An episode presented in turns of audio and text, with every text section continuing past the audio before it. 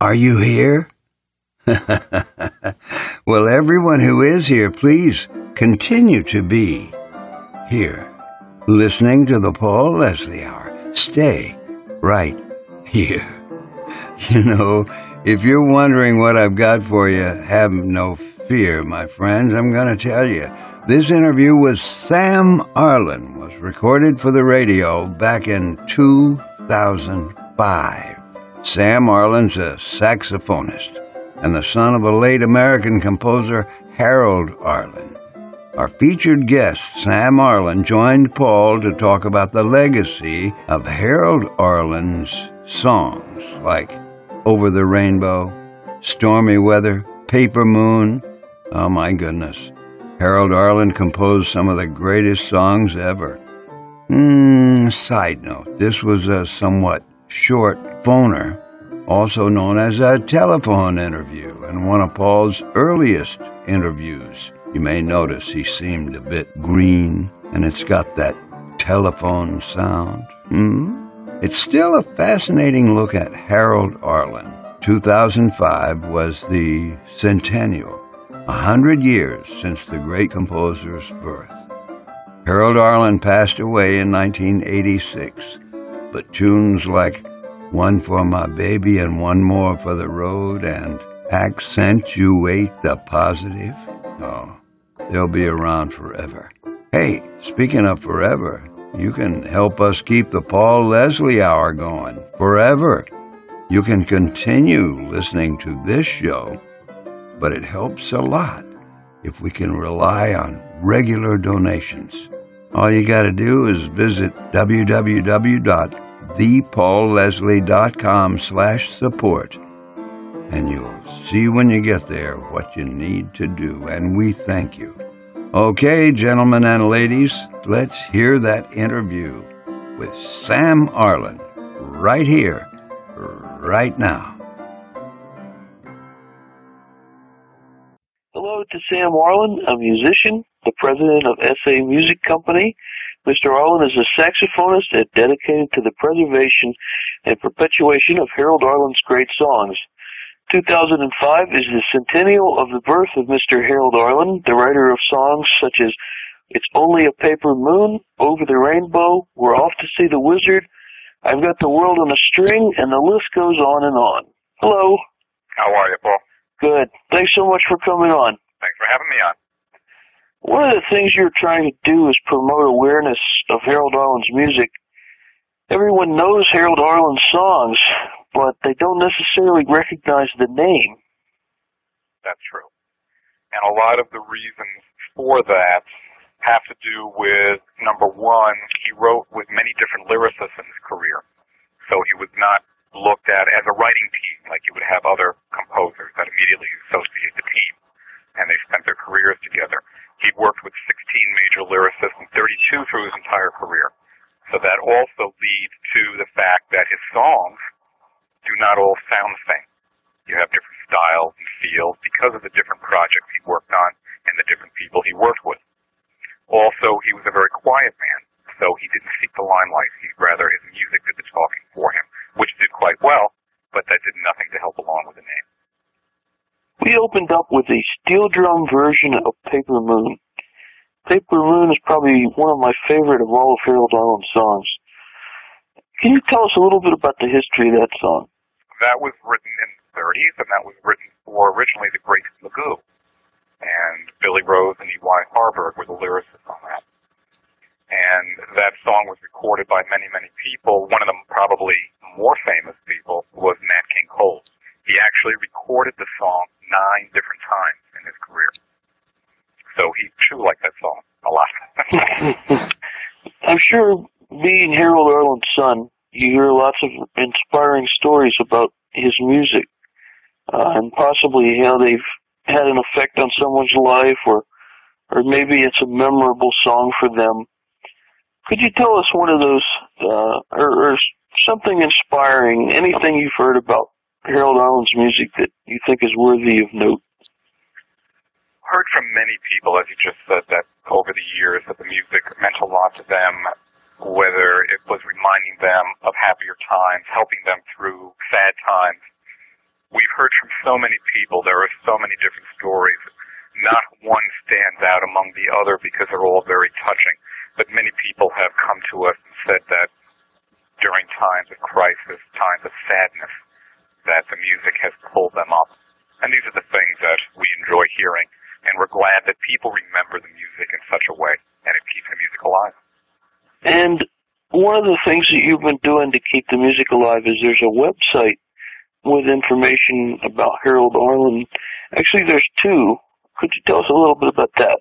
Sure. HaroldArlen.com and HaroldArlen2005.com.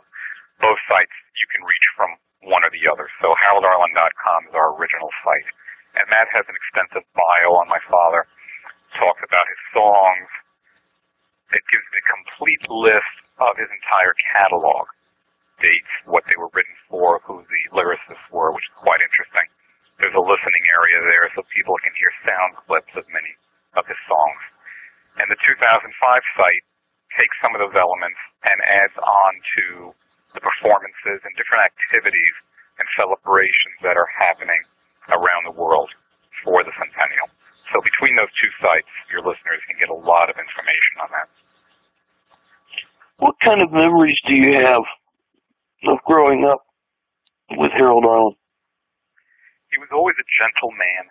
He was always someone that looked to the positive anything that he didn't like, he would voice his opinion, but it was never rudely. He never put anybody down. He never put me down for things I wanted to do in my life. He was always encouraging. He wasn't the typical Hollywood uh, dad, so to speak. He wasn't trying to push me out in the forefront. Uh, actually, he didn't want me to go into music as a career because he didn't want me to have to suffer the way he did and, and people do in this business. It takes a long time before you can make a name for yourself and get around if you can at all. But he was always encouraging, and that's how he was with everybody that he worked with. And in all our travels, we've met people that knew him personally or had relatives or friends that had worked with him in the studios and on films, etc. And everyone said the same thing. He was always a gentleman. He was always someone who was there to give constructive criticism, advice when he was asked, never a busybody. He was truly a very good quality person. What do you think it was that kept Harold Arlen as such a prolific songwriter? A lot of innate talent, I think. He just, he never wanted to be a songwriter. He wanted to be a vocalist. He was a singer early on. And he continued to sing throughout his career. But he never really looked at himself as wanting to write a song and that really happened by accident, and that accident turned out to be his first hit in 1929 with Ted Koehler, Get Happy. But it was just something that, that inspiration, he always said, between the projects and the people you work with. And he had a gift it. Many times he could write songs, famous songs, that he would knock off in a half hour or less. He would just sit there. The ideas would come to him, or because of the project, the, the title of a movie or a show, He'd be working with his lyricist, and sometimes that song would be right there, completed, done, and finished. Uh, one of the many that he did like that was also with Ted Koehler's Stormy Weather, which he wrote for the Cotton Club. Ethel Waters was the first one to record that. They had that song completed in under a half hour. It's just something special that certain people can do, and he was one of those that could just, when when that moment strikes, and he has something to do, it was there. Out of all the songs he's written, do you have a personal favorite? I have many. Um, the two that always come to mind are Stormy Weather and Last Night When We Were Young. Those are the two that I would say are my favorite. And Stormy Weather, because of that combination of melody and lyric, it's a great song. And Last Night When We Were Young, and that's a lyric by E.Y. Harburg, who wrote the lyrics for the Wizard of Oz songs. Uh, that's a very poignant, very lovely melody and lyric and those two stick out more than the others to me. I was looking at, uh, you know, you mentioned, um, we were talking earlier about Nat King Cole having covered Paper Moon. So many people have covered his songs. And I, like, for example, Over the Rainbow, it's, I just saw so many people have covered that. Do you have any idea how many people have covered, for example, Over the Rainbow? no idea. I couldn't even begin to guess. It's been done thousands of times worldwide. All his songs have been done worldwide. And even when I did my album, Arlen Plays Arlen, covering, picking 13 songs out of 550 something songs that my father wrote was not an easy task. And people ask me also, how does it feel to record songs that have already been recorded so many times by the greats? And I'm going to say what I say to people and younger people that want to do the music. You don't compare yourself with anybody. You take the song, you take it for what the song is saying, both lyrically and melodically, and you put yourself into it and it as such. And that's why I believe the songs have lasted as long as they have and will always be in that great American songbook and standards because of the beauty of melody and the beauty of lyric. I was listening to the uh, the Harry Connick Jr. version of "If I Only Had a Brain," and one of the things about that song and so many of the songs from The Wizard of Oz is you might not realize when you watch the movie as as powerful as the the music was in the movie itself. I think a lot of times people neglect to realize what outstanding compositions they were. With that song, for example, because it's in a, a movie that maybe at one time was considered a children's movie, we, we neglect to realize what a songwriter he was. That very well may be the case. A lot of the motion pictures that Harold worked on were not popular. The most popular, really, were The Wizard of Oz and The Star is Born. But there were a lot of other motion pictures that he worked on. And out of every motion picture, songs became standard. Different performers like Frank Sinatra and Tony Bennett and Streisand and Ella and the big bands would pick these songs up and they would take life of their own. So in some ways you are correct because it was in a film and early on and perhaps it was looked at in some ways as a children's film. The recognition of the songwriting skills were not apparent at that moment. And then again, so many other songs that people couldn't tell you what film they came from or who originally sang them have gone on to become beloved standards. So very often, how we first hear a song or perceive it, if it's something in a film or in a show, etc., very often is how it lingers in our mind and what it means to us. I was listening to the, the Ray Charles and Johnny Mathis cover of Over the Rainbow have you uh, heard from lots of people that have mentioned that particular recording? I guess because it's somewhat somewhat special because Ray Charles is no longer with us. Lot of people have commented on that, and especially when you have people that you wouldn't think would record your song. Johnny Mathis, of course, his song, his style lends itself to that. Ray Charles it does so many wonderful songs and versions of songs, even though he's known a little bit more for that kind of gutsy R&B flavor. But he he does beautiful, beautiful ballads, and that combination between his voice and Johnny's was magnificent. Another song similar was B.B. King and Eric Clapton doing "Come Rain or Come Shine," and when people first heard that, the same thing. They said, "Have you heard that song?" And again, looking at Eric Clapton and his background and B.B. King and his background, you bring these two people together, and they did a great rendition of it. So it's really wonderful when people from the different genres of music can take a song, and again, what I was saying earlier, you bring something of yourself it. You're a saxophone player, and you have your own musical uh, projects. You perform. You run the SA Music Company. Tell us a little bit about your own musical career. I started playing sax when I was 12 years old, and I attended the High School of Performing Arts in New York City. And during that time, I was working with small bands, and then started working at the famed Roseland Ballroom in New York City with the big bands that would come in. And after high school, I continued on with the big bands, and then had my own groups and performed. But not too many years later, I formed my publishing company, my first publishing company, and that took a lot of time away from performing professionally. So I would play for my own enjoyment, private parties, get together with friends when I could play. But I missed the performing aspect. And it wasn't until a few years ago that I really got back into performing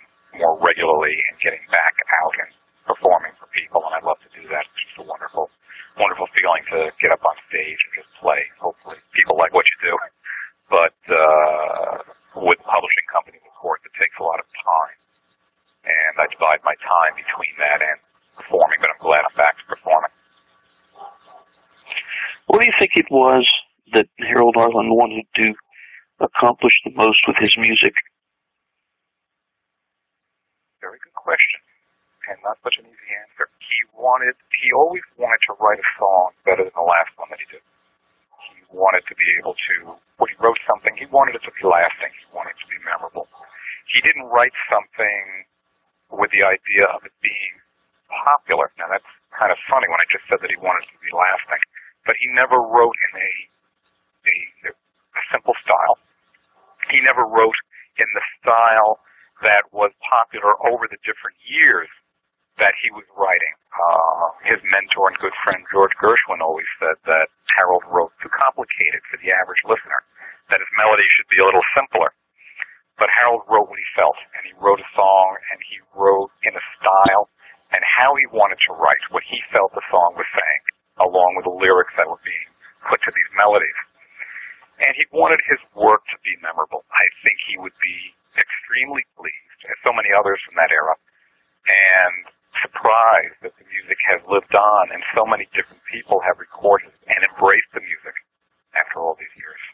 You've had the opportunity to speak with so many people over the last year in print media, radio, television. What I'd like to ask you is, since this program goes out all over the world, what would you like to say to the world?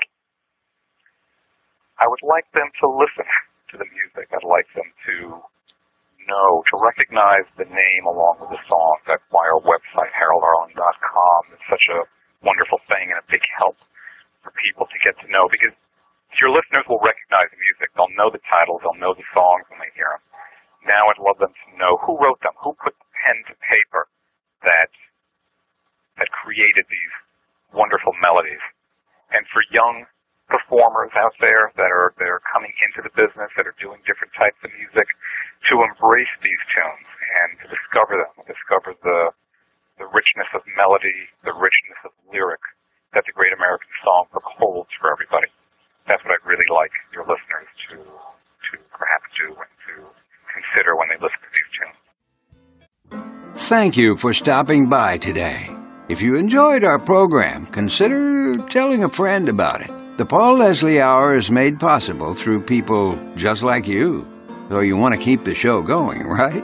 Go to thepaulleslie.com. That's thepaulleslie.com. Click on Support the Show. And thanks to everyone who contributes. Performance of the intro music is courtesy of John Primorano, The Entertainer written by Scott Joplin. End credit theme music is courtesy of John Primorano, the traditional song Corina Corina. Your announcer is Dan Gold. Hey, that's me. The show is hosted and produced by Paul Leslie. And we'll see you next time on the Paul Leslie Hour.